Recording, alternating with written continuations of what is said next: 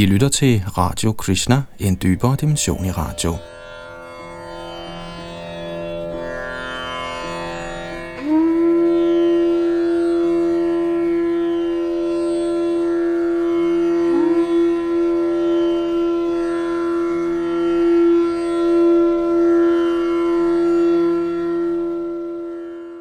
I den kommende time fortsætter vi vores gennemgang af det fantastiske værk Srimad Bhagavatam, og vi er i gang med 10. bog, som går for at være selve kulminationen.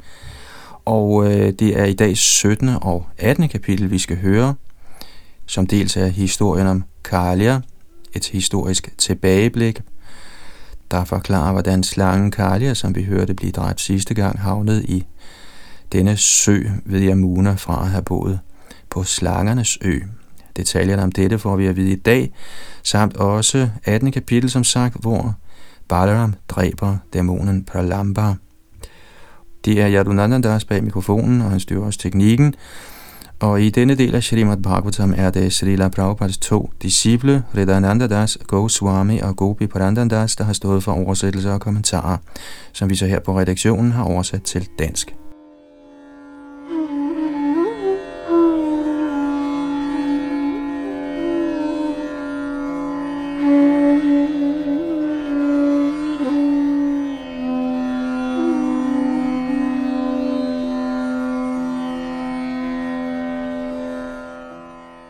Kapitel 17. Historien om Kalia. Tekst 1-3. Da han således havde hørt, hvordan Krishna tugtede Kalia, spurgte kong Parikshit, Hvorfor forlod Kalia Ramanak øen, slangernes bolig, og hvorfor blev Garuda så fjendtlig kun mod ham? Sukadev Goswami sagde, for at undgå at blive et af Garuda havde slangerne tidligere lavet en ordning med ham, hvorved de som hyldest gav ham en månedlig gave ved foden af et træ. Således ville hver slange hver måned og til tiden, o tung bevæbnede kong Pariksit, frembære sin offergave til denne Vishnus kraftfulde bærer, som betaling for beskyttelse. Kommentar Shrila Shridhar Swami har givet en alternativ forklaring på dette vers. Upaharyai kan også oversættes som af dem, der står til at blive et, og Sarpajanai som til de mennesker, der var domineret af eller tilhørte slangerasen. Ifølge denne fortolkning var en gruppe mennesker kommet under slangernes kontrol og risikerede at blive et af dem. For at undgå dette ville menneskene frembære en månedlig offergave til slangerne, der til gengæld ville give en del af denne gave til Garuda, sådan at han ikke ville æde dem. Ovenstående oversættelse er baseret på Sanatan Goswamis kommentar – og Srila Prabhupads oversættelse i Krishna kilden til alt glæde. I alle tilfælde er alle acharyerne enige om, at slangerne købte beskyttelse af Garuda.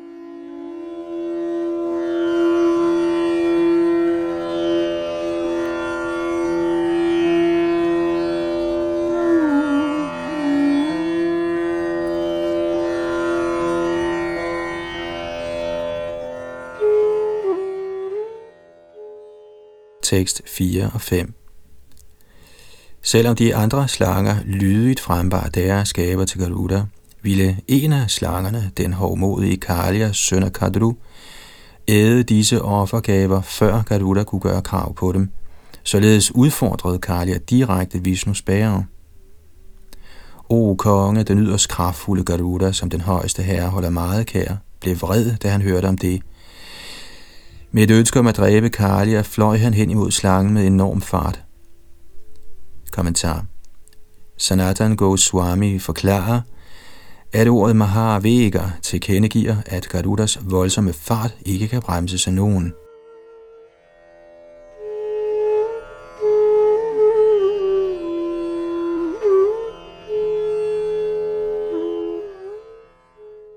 Tekst 6 som Garuda hastigt overfaldt ham, hævede Kalia, der besad giftens våben, sine mange hoveder til modangreb. Kalia viste sine glupske tunger, åbnede sine skrækkelige øjne vidt op, og bed så Garuda med våbnet af sine hugtænder. Kommentar Acharya'erne forklarer, Akalia brugte sit giftvåben på lang afstand ved at spytte gift på sin fjende og på kort afstand ved at bide ham med sine frygtelige hugtænder.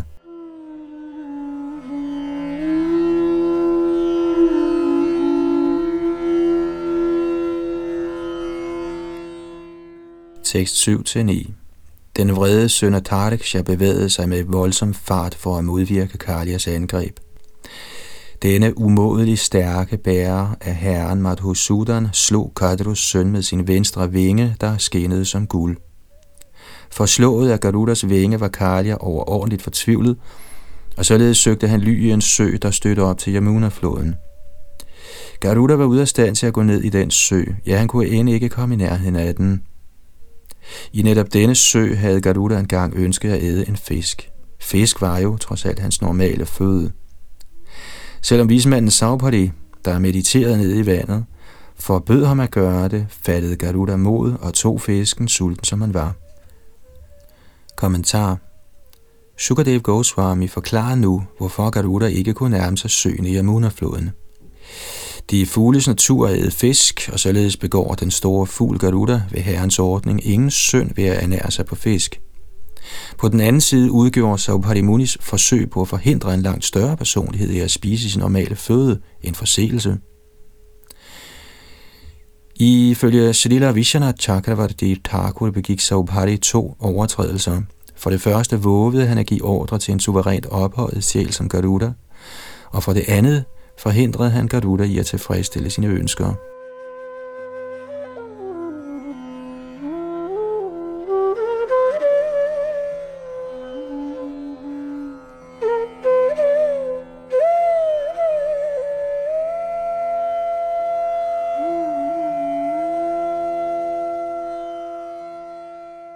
Tekst 10 Da han så, at de stakkels fisk i søen var blevet yderst bedrøvet ved deres leders død, udtalte Saubhari den følgende forbandelse i den overbevisning, at han handlede barmhjertigt til gavn for søens beboere.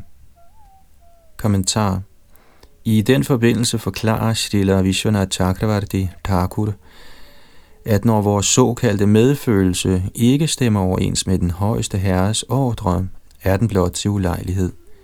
Fordi Saubhari havde forment Garuda adgang til søen, flyttede Kalia ind og gjorde den til sit hovedkvarter, og det varslede undergang for alle søens beboere.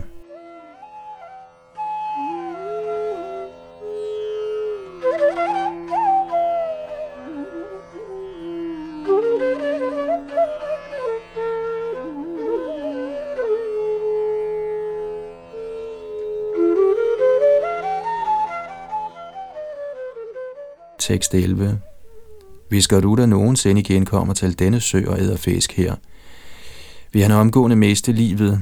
Det, jeg siger, er sandheden. Kommentar. Acharyerne forklarer i denne forbindelse, at på grund af Saubharimunis materielle tilknytning og hengivenhed for en fisk, var han ude af stand til at se situationen fra en åndelig vinkel.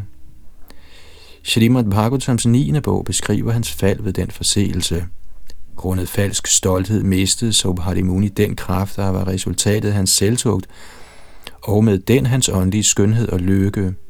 Da Garuda kom til Yamuna, tænkte Sobhadimuni, selvom man måtte være en personlig ven af den højeste herre, vil jeg alligevel forbande ham, hvis han nægter at adlyde mine ordre.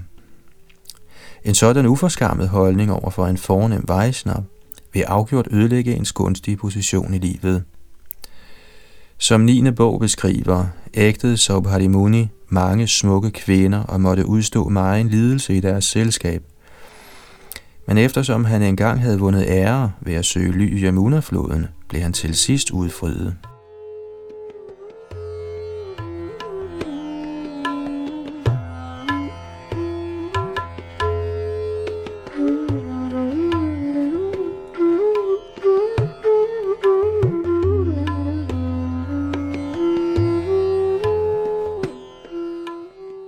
Tekst 12-20.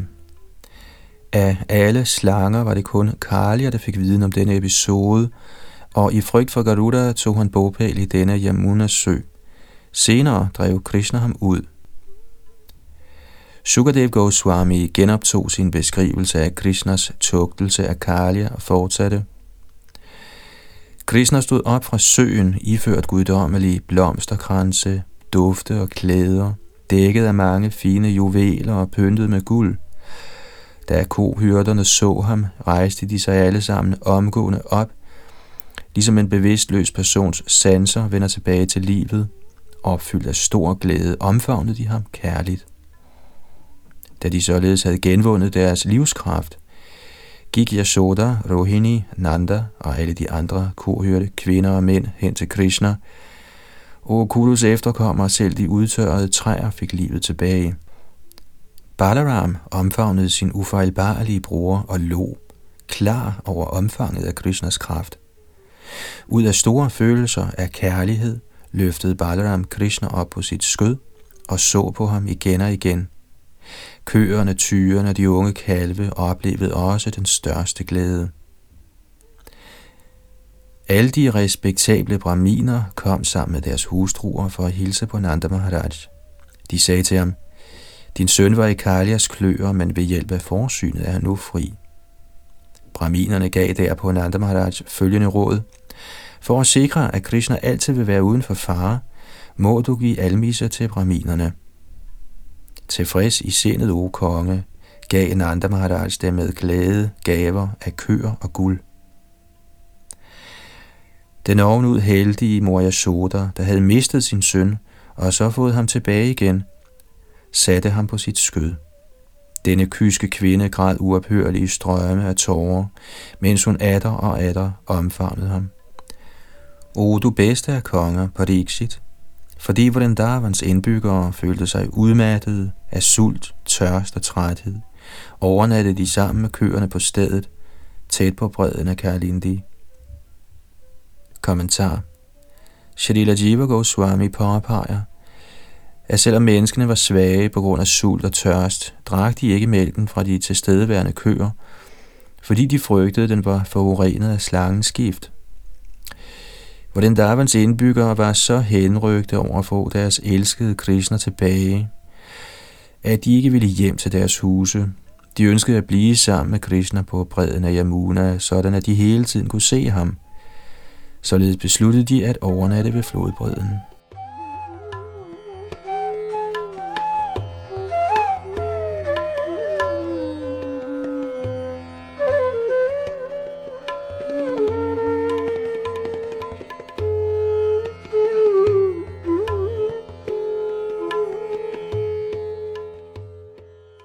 Tekst 21.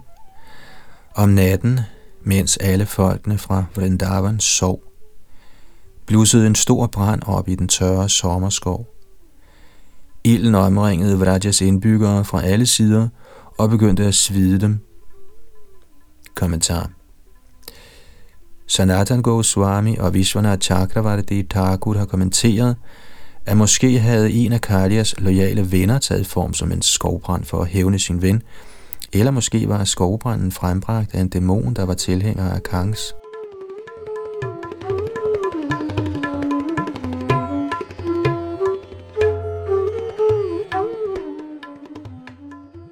Tekst 22 Da vågnede Vrindavans indbyggere, voldsomt forstyrret af ilden, der truede med at brænde dem. Således tog de ly af Krishna, den højeste herre, der gennem sin åndelige kraft optrådte som et almindeligt menneske. Kommentar Shruti, de vediske mantraer, udtaler Svarupa Bhudaya Nitya Shaktya Maya Kya Citat Herrens evige kraft, kaldet Maya, er iboende i hans oprindelige skikkelse. Citat slut. Inden i den højeste herres åndelige lægeme er der således ubegrænset kraft, der ubesværet håndterer hele eksistensen ifølge den absolute sandheds alvidende ønske. Vrindavans indbyggere tog beskyttelse af Krishna og tænkte, denne velsignede dreng vil afgjort få Guds kraft til at redde os. De huskede de ord, vismanden Gargamuni sagde ved Krishnas fødselsceremoni. Anena Sarvadurgani Yuyamanjas Tarishyata. Ved hans kraft vil du let kunne overvinde alle forhindringer. Srimad Bhagavatam 10.8.16 Vrindavans indbyggere, der havde fuld tillid til Krishna, tog således beskyttelse af Herren i håb om at blive reddet fra den overhængende fare i form af skovbranden.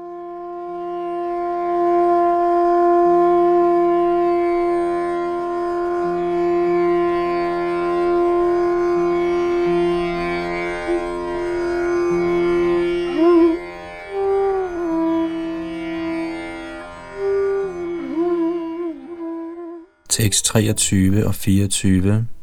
Vrindavans indbyggere sagde, Krishna, Krishna, o Herre over al rigdom. O Ram, du besidder uendelig kraft. Denne skrækkelige ild vil fortage os, dine hengivne. O Herre, vi er dine sande venner og hengivne. Beskyt os venligst fra denne uovervindelige dødelige ild. Vi kan aldrig opgive dine lotusfødder, der bortjager alt frygt. Kommentar Vrindavans indbyggere sagde til Krishna, hvis denne dødelige ild kommer over os, bliver vi adskilt fra dine lotusfødder, og det kan vi ikke bære. For at vi således kan fortsætte vores tjeneste til dine lotusfødder, frels os venligst.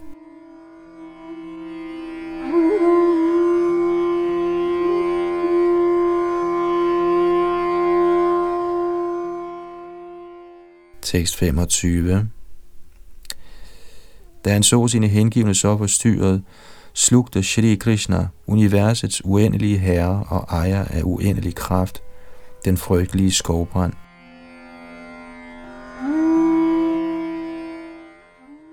Således ender kommentarerne fra hans guddommelige nåde af Sri Bhaktivedanta Swami Prabhupads tjenere til Srimad Bhagavatams syvende bog, 17. kapitel med titlen Historien om Kalia.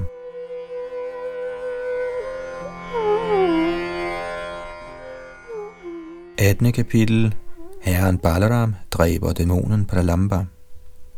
Tekst 1 og 2 Sukadev Goswami sagde, omgivet af hans lyksalige venner, der altid sang hans pris, trådte Shri Krishna derpå ind i Vrajas landsby, der var prydet med flokke af køer. Mens Krishna og Balaram således nød livet i Vrindavan, forklædt som almindelige kohørte drenge, begyndte det gradvist at blive sommer – denne årstid er ikke særlig behagelig for lægemliggjorte sjæle.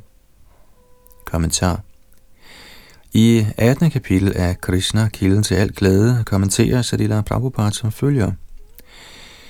Citat. Sommeren i Indien er ikke særlig velkommen på grund af den voldsomme hede, men i Vrindavan var alle glade, fordi sommeren der var nøjagtig ligesom foråret.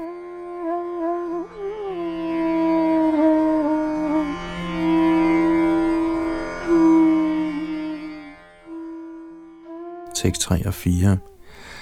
Ikke desto mindre, fordi guddommens højeste person i egen skikkelse boede i Vrindavan sammen med Balaram, udviste sommeren forårets kvaliteter. Det er sådanne ting, der kendetegner Vrindavans land. I Vrindavan overdøvede lyden fra vandfald, forkyllingernes larm og klønger af træer, der var konstant fugtige fra vandfaldenes stænk, forskyndede hele området. Kommentar dette og de næste tre vers beskriver, hvordan Vrindavan udviste forårets kvaliteter, selvom sommeren.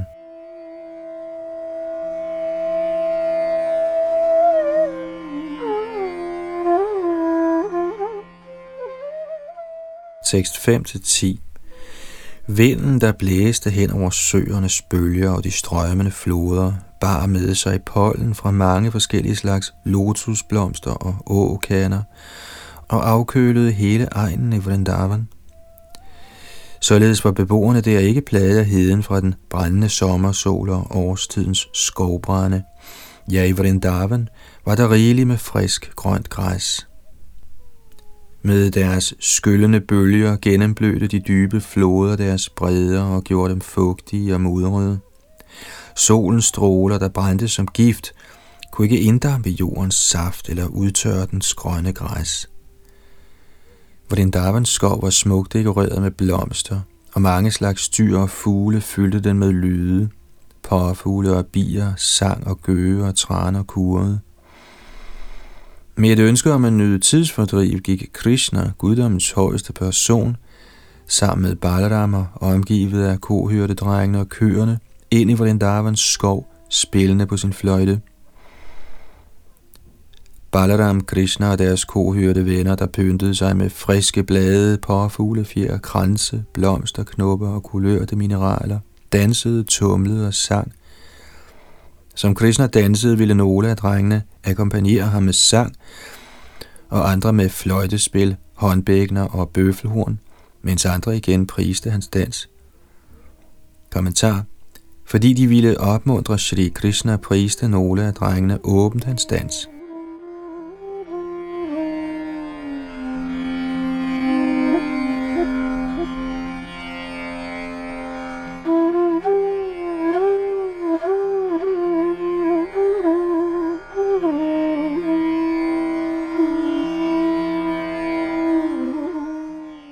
Tekst 11 og 12. O konge, halvguderne forklædte sig som medlemmer af kohyrtesamfundet. Og ligesom dansere roser en anden danser, tilbad de Krishna og Balaram, der også fremstod som kohyrtedrenge.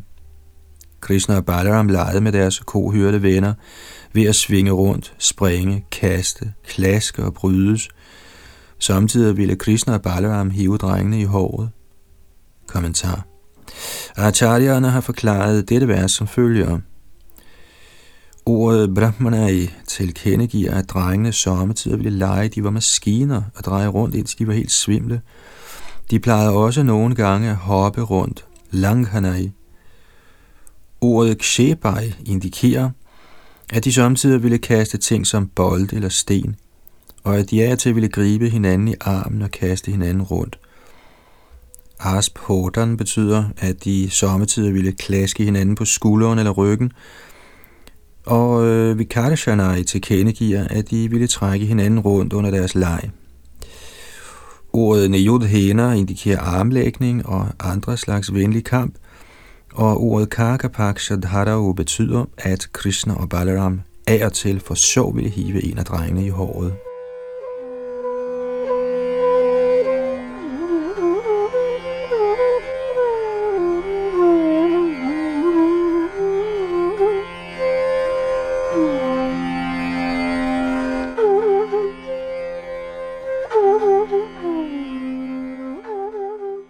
Tekst 13 og 14. Mens de andre drenge dansede, o konge, ville Krishna og Balaram sommetider akkompagnere dem med sang og musik, og under tiden ville de to herrer rose drengene og sige, alle tiders, alle tiders. Nogle gange ville kohørte drengene lege med bilver eller kumperfrugter, og nogle gange med håndfulde af amlakafrugter. frugter andre gange legede de lege, hvor de prøvede at røre hinanden eller identificere nogen med bind for øjnene, og samtidig efterlignede de dyr og fugle. Kommentar Shalila Sanatan Goswami forklarer, at ordet Adyai ved andre sådanne lege indikerer lege såsom at jage hinanden og bygge broer. Omkring middagstid legede de en anden leg, mens Krishna hvilede sig – i nærheden gik de unge piger forbi og sang, og Krishnas venner ville foregive at spørge om prisen på mælk. Så ville drengene stjæle yoghurt og andre ting fra dem og løbe væk. Krishna, Balaram og deres venner legede også lege, hvor de sejlede over floden i både. Shalila Vishwanath Chakravarti Thakur forklarer videre, at drengene legede med frugter ved at kaste nogle op i luften og så kaste andre efter dem for at prøve at ramme dem. Ordet Nedra Bandha indikerer en leg, hvor en dreng bagfra ville nærme sig en anden dreng med ben for øjnene og lægge hænderne over hans tildækkede øjne. Og så skulle han gætte, hvem det var ved kun at mærke hans håndflader. I alle sådanne lege ville drengene udse en pris til vinderen, såsom fløjter eller stokke til at gå med. Sommetider ville drengene efterligne dyrenes forskellige kampmetoder, og andre gange ville de kvidre som fugle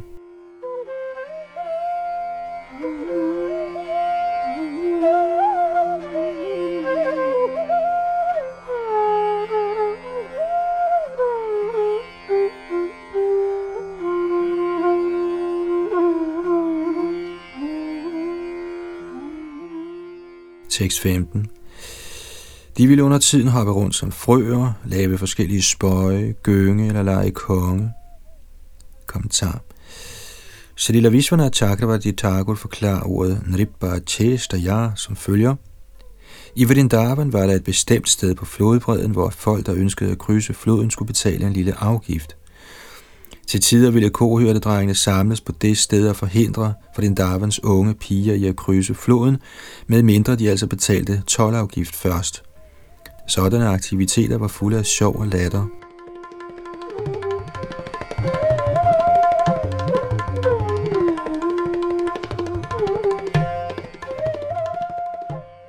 Tekst 16 og 17 Således legede Krishna og Balaram alle mulige slags velkendte lege, som de vandrede blandt floderne, højene, dalene, buskene, træerne og søerne i Vrindavan. Mens Ram, Krishna og deres venner således vogtede køer i Vrindavans skov, trådte dæmonen Pralamba ind i deres midte. Han antog skikkelsen af en kohyrdedreng, fordi han havde til hensigt at kidnappe Krishna og Balaram. Kommentar Efter at have beskrevet, hvordan Krishna og Balaram opførte sig som almindelige drenge, vil øh, Sukadev Goswami nu åbenbare et af herrens tidsfordriv, der er uden for rækkevidden af menneskelige aktiviteter. Ifølge Srila Vishwanath Chakravarti Thakur forklædte Pralamba sig som en af kohørtedrengene, der den dag var blevet hjemme for at passe nogle pligter.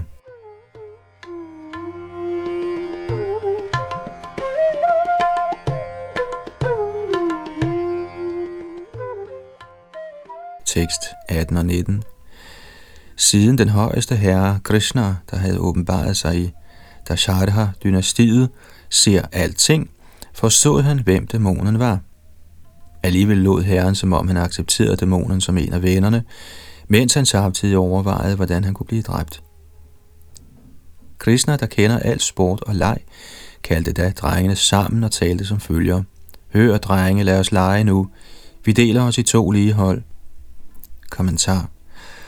Ordet yatar yatam betyder, at Krishna naturligt ville, at de to hold skulle være lige, for at det kunne være en god leg. Udover morskaben var hensigten med lejen at slå dæmonen Pralamba ihjel.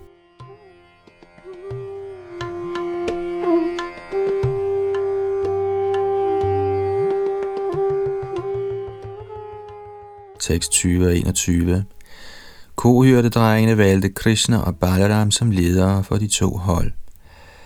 Nogle af drengene var på Krishnas hold, og andre sluttede sig til Balaram. Drengene legede forskellige lege, herunder bærer og passagerer. I disse lege ville vinderne klatre op på ryggen af taberne, der var nødt til at bære dem. Kommentar Shalila Sanatan Goswami citerer det følgende relevante vers fra Vishnu Purana 5.9.12. Harina Kridanang Nama Balakridana tataha Prakridata hite sarve Dvau dvau yugapadut patan Citat Derpå legede de den leg, der kaldes Harina Kridanam, hvor i hver dreng parrede sig sammen med en modstander, og alle drenge samtidig angreb deres respektive rivaler.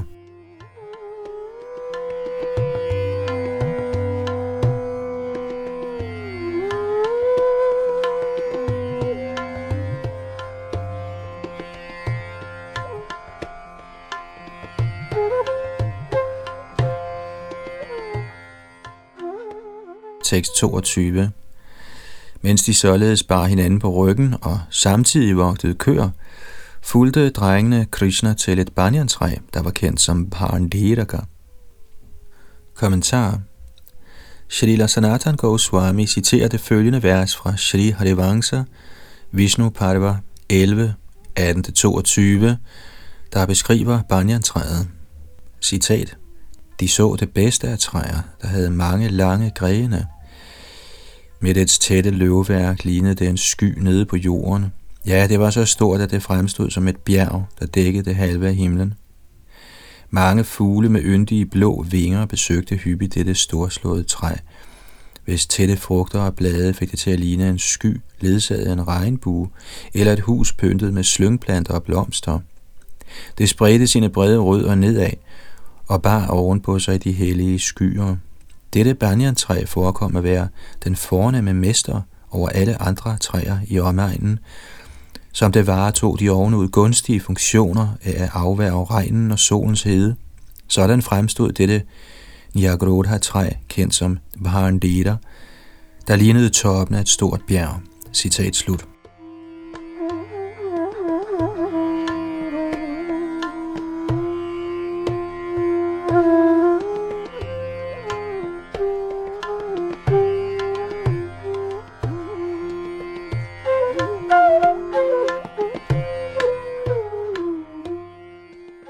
Tekst 23 og 24 Kære kong Pariksit, da Shri Dharma, Vrishabha og de andre på Balarams hold vandt disse lege, måtte Krishna og hans hold bære dem. Den højeste herre Krishna, der havde tabt, bar Shri Dharma, Bhadrasen bar Vrishabha og Pralamba bar Balaram, Rohinis søn. Kommentar Man kunne spørge, hvordan Bhagavan, den højeste herre, kan blive besejret af sine venner. Svaret er, at i sin oprindelige skikkelse har Gud et ovenud mundret væsen, og under tiden nyder han at underkaste sig i sine kærlige venners styrke eller ønsker. En far vil sommetider falde om for sjov, når hans kære barn giver ham bank. Disse udslag af kærlighed er glædelige for alle. Således indvilligede Shri Dharma i at ride på Krishnas skuldre for at glæde sin elskede ven, der tilfældigvis var Bhagavan, guddommens højeste person.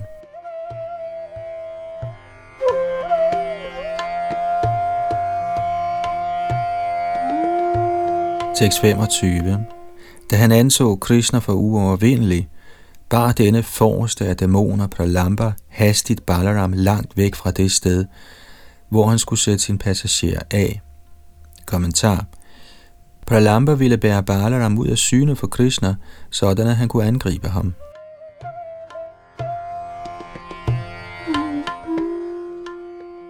Tekst 26 Som den store dæmon bar Balaram, blev herren tung som selve Sumerubjerget, og Pralamba blev tvunget til at sætte farten ned. Han antog da sin faktiske skikkelse, en strålende krop, der var dækket af gyldne smykker, og som lignede en sky, der glimtede med lyn og som bar månen. Kommentar. Her bliver dæmonen Pralamba sammenlignet med en sky, hans skyldne smykker med lyn inde i skyen, og Balaram med månen, der skinner gennem den. Store dæmoner kan antage forskellige skikkelser ved at tage deres mystiske evner i brug, men når herrens åndelige energi indskrænker deres kraft, kan de ikke længere holde fast i en kunstig form og må igen manifestere deres egentlige dæmoniske krop. Balaram blev pludselig tung som et bjerg, og selvom dæmonen forsøgte at bære ham højt på sine skuldre, var han ude af stand til at fortsætte.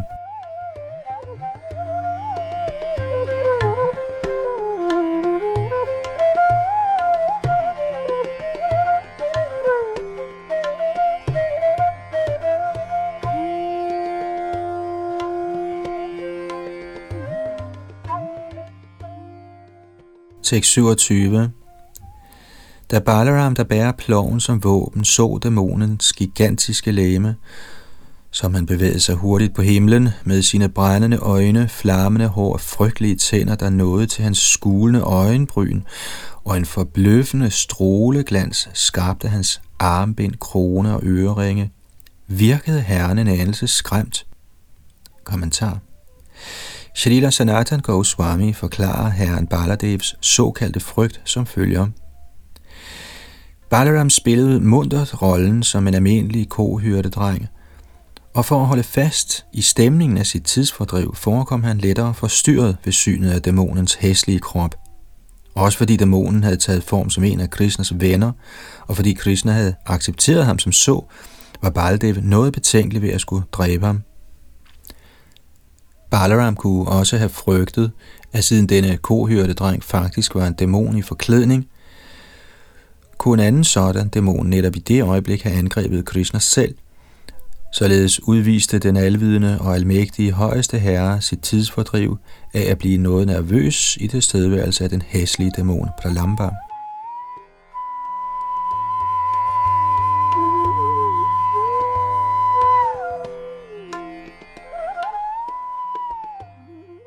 Tekst 28.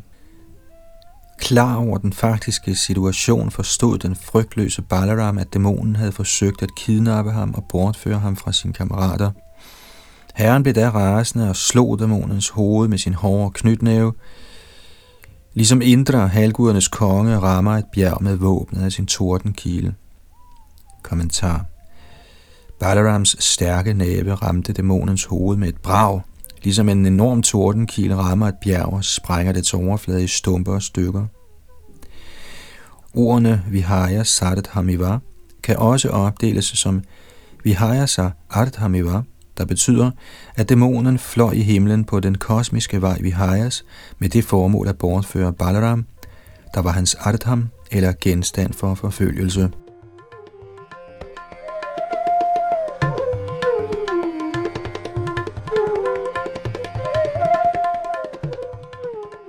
Tekst 29-32 Således ramte Balarams knytnæve, revnede Pralambas hoved omgående. Dæmonen kastede blod op og mistede bevidstheden, og så med et brag faldt han livløs om på jorden som et bjerg, der er blevet ødelagt af Indra. Kohyrtedrengene var yderst overrasket over at se, hvordan den stærke Balaram havde dræbt dæmonen Pralamba, og de udbrød strålende, strålende. De overstrømmede Balaram med velsignelser, og de priste ham, der fortjener al pris. Overvældet af ekstatisk kærlighed omfavnede de ham, som var han vendt tilbage fra de døde. Da nu den syndige Pralamba var blevet dræbt, var halvguderne ovenud lykkelige, og de lod blomsterkranse regne over Balaram og priste fortræffeligheden af hans død.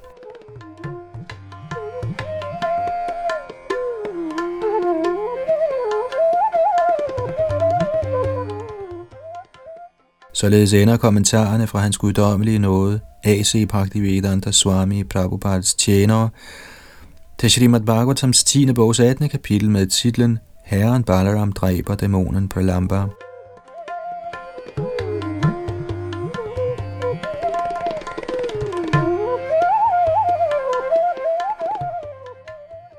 Kapitel 19 Herren Krishna sluger skovbranden Tekst 1-7 Sukadev Goswami sagde, mens ko hørte drengene var helt opslugt af leg, vandrede deres køer langt væk. De hungrede efter mere græs, og da ingen holdt øje med dem, gik de ind i en tæt skov. Gederne, køerne og bøflerne gik fra den ene store skov til den anden og endte til sidst på et område, der var tilgroet med spidse sukkerrør.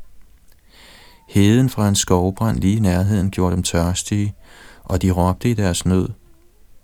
Krishna, Ram og deres venner, der ikke kunne se køerne foran sig, følte sig pludselig angerfulde over at have forsømt dem. Drengene ledte overalt, men kunne ikke finde ud af, hvor de var gået hen. Så begyndte de at spore køernes vej ved at notere deres klovaftryk og de græsstrå køerne havde brækket med deres hove eller tænder.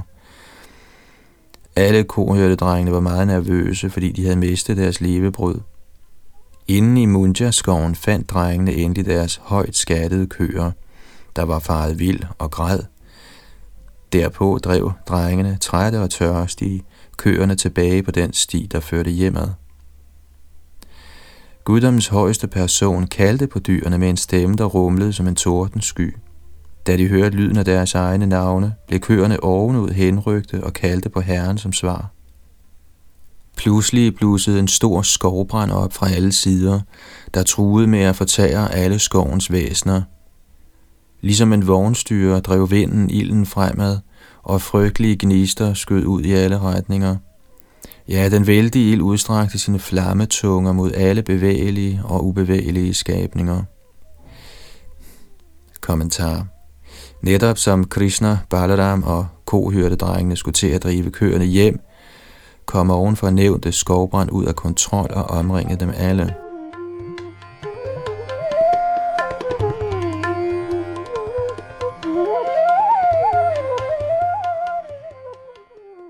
Tekst 8-11 Som køerne og kohyrtedrengene stirrede på ilden, der angreb dem fra alle sider, blev de bange. Drengene gik da til Krishna og Balaram for beskyttelse, ligesom de, der forstyrres af dødsangst, nærmer sig guddommens højeste person. Drengene talte til dem som følger. O Krishna, Krishna, du mest kraftfuld. O Ram, du vil styrke aldrig svigter. Frels jeres hengivne, der er ved at blive brændt af denne skovbrand, og er kommet for at søge ly hos jer. Krishna, selvfølgelig skal dine egne venner ikke gå til grunde. O kender af altings natur. Vi har accepteret dig som vores herre, og vi er dine overgivende sjæle. Sukadev Goswami sagde, da han hørte sine venners medynkvækkende ord, sagde den højeste herre Krishna til dem, Luk øjnene og vær ikke bange. Kommentar Dette vers viser klart det simple sublime forhold mellem Krishna og hans rene hengivne. Den absolute sandhed, den højeste af mægtige herre, er faktisk en ung, lyksalig dreng ved navn Krishna. Gud er ungdommelig, og hans mentalitet er spøgefuld. Da han så, at hans elskede venner var skrækslagende på grund af skovbranden, bad han dem ganske enkelt at lukke øjnene og ikke være bange. Derefter handlede Krishna som beskrevet i næste vers.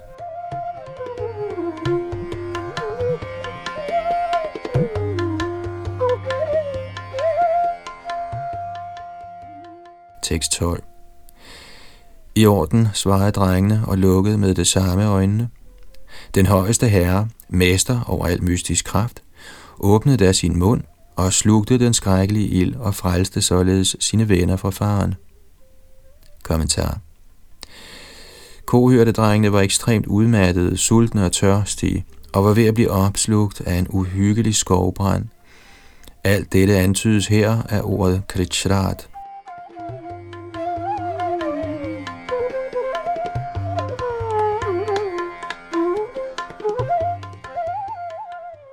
Tekst 13 og 14 Kohyrdedrengene åbnede øjnene og så til deres forbavselse, at ikke alene var de og køerne blevet frelst fra ilden, men at de alle var blevet bragt tilbage til Bandita-træet.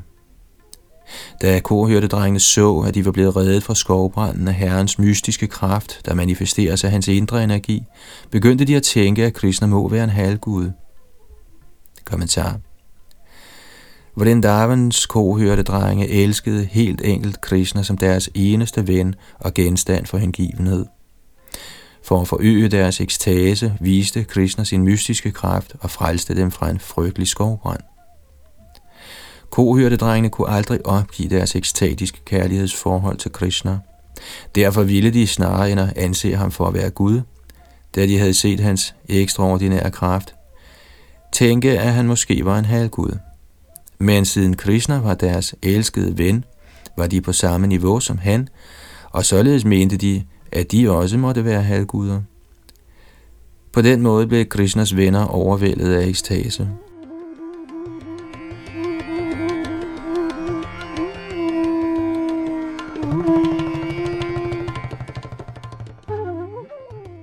Tekst 15 og 16 det var nu sen eftermiddag, og Krishna, ledsaget af Balaram, begyndte at drive køerne hjemad. Mens han spillede på sin fløjte på en særlig måde, vendte Krishna tilbage til kohyrdernes landsby sammen med sine kohyrdevenner, der sang hans pris. De unge gopier oplevede den største glæde ved at se Govind der komme hjem, eftersom selv et øjeblik i hans fravær virkede som 100 tidsalder. Kommentar efter at have frelst kohyrdedrengene fra skovbranden, frelste Krishna kohyrdepigerne fra adskillelsens skovbrand. Gopierne med Srimati Radharani i spidsen nærer den største kærlighed for Krishna, og selv et eneste øjebliks adskillelse fra ham er som millioner af over for dem. Gopierne er Guds største hengivne, og deres særlige tidsfordriv med Krishna bliver beskrevet senere i denne bog.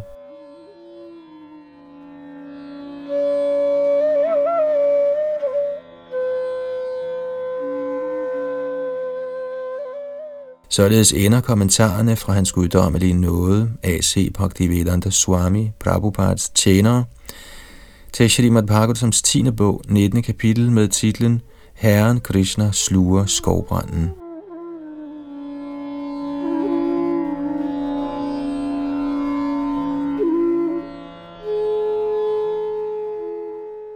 Kapitel 20 Regntiden og efteråret i Vrindavan Tekst 1-4 Shukadev Goswami sagde, Kohørte drengene fortalte der Vrindavans kvinder ned i mindste detalje, hvordan Krishna og Balaram på vidunderlig vis havde frelst dem fra skovbranden og dræbt dæmonen Pralamba. De ældre kohørte mænd og kvinder var overrasket over denne fortælling, og de sluttede, at Krishna og Balaram måtte være fornemme halvguder, der havde vist sig i Vrindavan. Så begyndte regntiden, der gav liv og næring til alle levende væsener. Himlen begyndte at rumle med torden, og lyn glimtede ved horisonten. Himlen blev da dækket af tætte mørke skyer, ledsaget af lyn og torden. Således blev himlen og dens naturlige lys dækket på samme måde, som den åndelige sjæl dækkes af naturens tre kvaliteter. Kommentar. Lyn sammenlignes med godhedens kvalitet, torden med lidenskabens kvalitet og skyer med uvidenhedens kvalitet. Således kan den overskyede himmel ved regntidens begyndelse sammenlignes med den rene åndelige sjæl, når han forstyrres af naturens fremtrædelsesformer, for ved den tid dækkes han, og hans oprindelige strålende kvalitet bliver kun svagt reflekteret gennem de materielle kvaliteters tåge.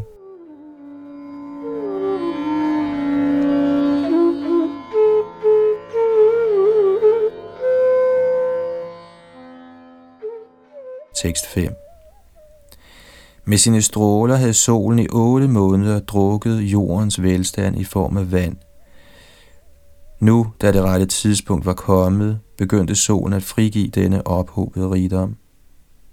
Kommentar Acharyerne sammenligner solens inddampning af jordens vand med en konges inddrivelse af skatter – i 20. kapitel af Krishna, kilden til al glæde, forklarer Shalila Prabhupada denne analogi som følger.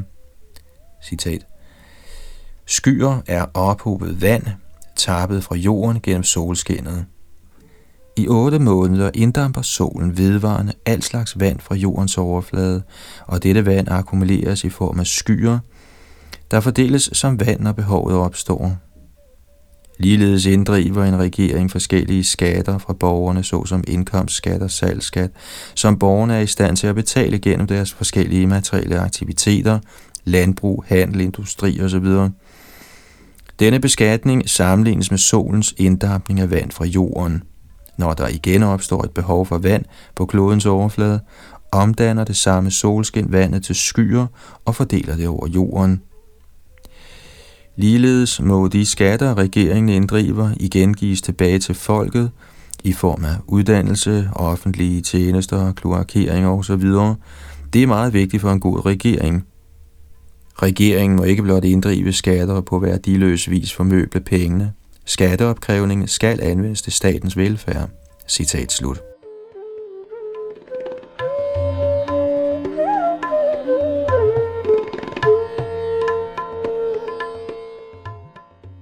Tekst 6 Med deres glemtende lyn blev de store skyer revet og fejet med af rasende vinde. Ligesom barmhjertige mennesker gav skyerne deres liv til glæde for denne verden. Kommentar Ligesom storsindede, medlidende mennesker under tiden giver deres liv eller rigdom til gavn for samfundet, hældte regnskyerne deres regn ud over den solsvidende jord. Selvom skyerne derved blev spredt, gav de i rigelige mængder deres nedbør til glæde for jorden. I Krishna, kilden til al glæde, kommenterer Shalila Prabhupada som følger på dette vers, og jeg citerer, I regntiden er der hårde vinde, der suser over hele landet og fører skyer med sig fra et sted til et andet for at fordele vand. Når der efter sommeren er akut behov for vand, er skyerne ligesom en rig mand, der i tilfælde af nød uddeler sine penge, endda ved at udtømme hele sin beholdning. Så skyerne udtømmer sig selv ved at fordele vand over hele jordens overflade. Da Maharaj Dashrat, herren Ramchandras far, plejede at kæmpe mod sine fjender, sagde man, at han nærmede sig dem som en landmand, der trækker unødvendige planter og træer op med rode og når der var behov for at give velgørenhed, plejede han at uddele penge, som en sky fordeler vand. Skyernes uddeling af vand er så overdådig, at den sammenlignes med en rig, gavmild persons uddeling af velstand. Skyernes øsregn er så rigelig, at regnen endda falder på klipper og bjerge, og på havene og oceanerne, hvor der ikke er behov for vand. En sky er som et godgørende menneske, der åbner sit skatkammer til uddeling, og ikke skælner mellem, om der er behov for almisen eller ej. Han giver rundhåndet. Citat slut.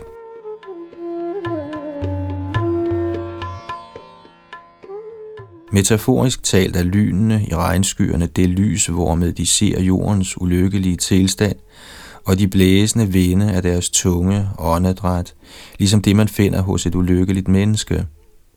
Ulykkelig over jordens forfatning, skælver skyerne i vinden, ligesom et medfølende menneske, således øser de deres regn ud.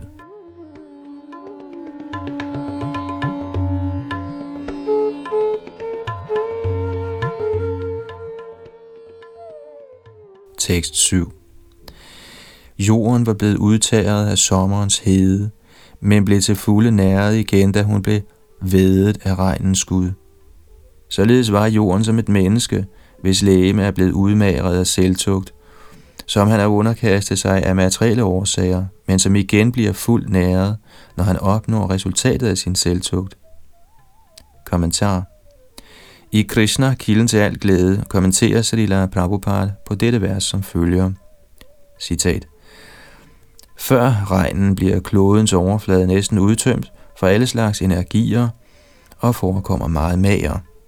Efter regnen bliver hele jordens overflade grøn med vegetation og forekommer stærk og sund. Her gøres der en sammenligning med et menneske, der påtager sig selvtugt for at opfylde et materielt ønske. Jordens blomstrende tilstand efter regntiden sammenlignes med opfyldelsen af materielle ønsker. Under tiden, når en nation bliver undertvunget af en uønsket regering – påtager personer og partier sig alvorlig boder af askese for at få kontrol over regeringen, og når de får magten, trives de ved at give sig selv gode lønninger. Dette er også ligesom jordens blomstring efter regntiden.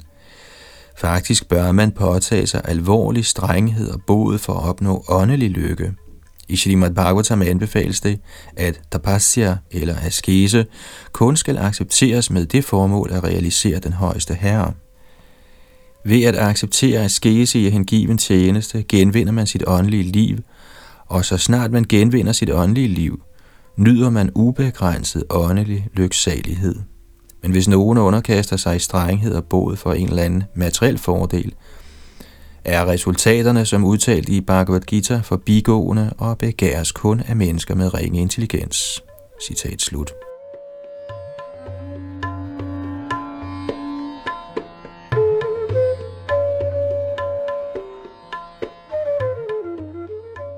Tekst 8 I aftenens skumring under regntiden tillod mørket Sankt Hansormene at lyse, men ikke stjernerne. Ligesom kalitidsalderens overvægt af syndige aktiviteter tillader, at ateistiske doktriner overskygger vedernes sande kundskab. Srila Prabhupada kommenterer som følger – under regntiden kan man om aftenen se mange Sankt Hansorme omkring trætoppe her og der, og de funkler som lys. Men himmellæmerne, stjernerne og månen er ikke synlige.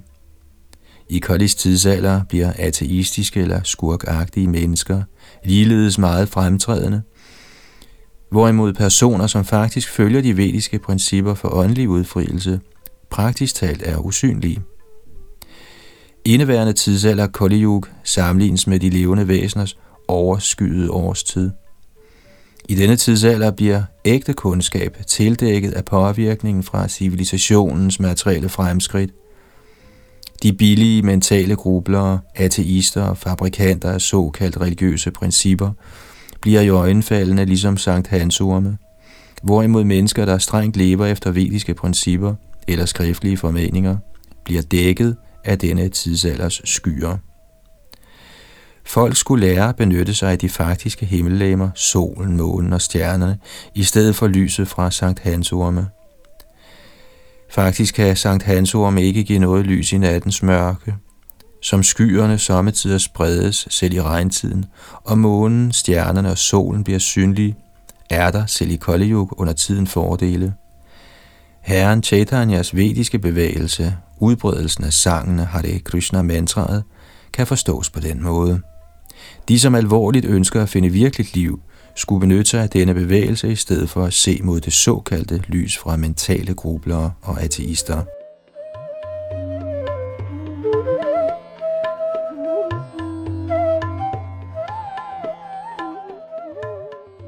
Tekst 9 Frøerne, der hele tiden havde ligget stille, begyndte pludselig at kvække, da de hørte regnskyernes rumlen. Ligesom braminstuderende, der udfører deres morgenpligter i tavshed, begynder at recitere deres lektier, når deres lærer kalder. Shalila Prabhupada kommenterer, Efter den første regn, når skyerne lyder med torden, begynder frøerne at kvække, ligesom studerende pludselig giver sig til at læse deres lektier. Studerende skal som regel stå tidligt op om morgenen, de står dog normalt ikke op af sig selv, men kun når klokken i templet eller uddannelsesinstitutionen ringer. Ved den åndelige mesters ordre står de op med det samme, og efter at have afsluttet deres morgenpligter, sætter de sig ned for at studere vedderne eller synge vediske mantraer.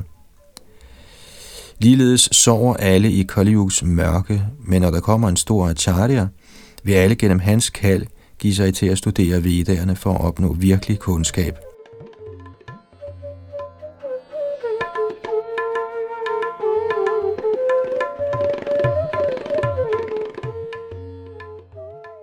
Tekst 10 Med regntidens komme begyndte de små vandløb, der var blevet udtørret, at stige og afvige fra deres normale løb, ligesom kroppen, ejendommen og pengene hos et menneske, der styres af sine sensorsdrifter. Shalila Prabhupada kommenterer, i regntiden bliver mange små damme, søer og åer fyldt af vand, selvom de resten af året er tørre. Ligeledes er materialistiske mennesker tørre, men under tiden, når de befinder sig i en såkaldt velstående position med hjem eller børn eller en lille bankkonto, forekommer de at blomstre, men umiddelbart derefter bliver de tørre igen, ligesom de små åer og damme. Poeten Vidyapati sagde, at i samfundet af venner, familie, børn, hustru osv., er der afgjort nogen glæde. Men denne glæde kan sammenlignes med en dråbe vand i ørkenen. Alle længes efter lykke, ligesom alle i ørkenen længes efter vand. Hvis der i ørkenen er en dråbe vand, er der selvfølgelig vand, men nytten af den dråbe er ganske ubetydelig. I vores materialistiske livsform længes vi efter et ocean af lykke, men i form af samfund, venner og værtslig kærlighed får vi kun en dråbe vand. Vi bliver aldrig tilfredsstillet, ligesom de små åer, søer og damme aldrig bliver fyldt op med vand i den tørre årstid.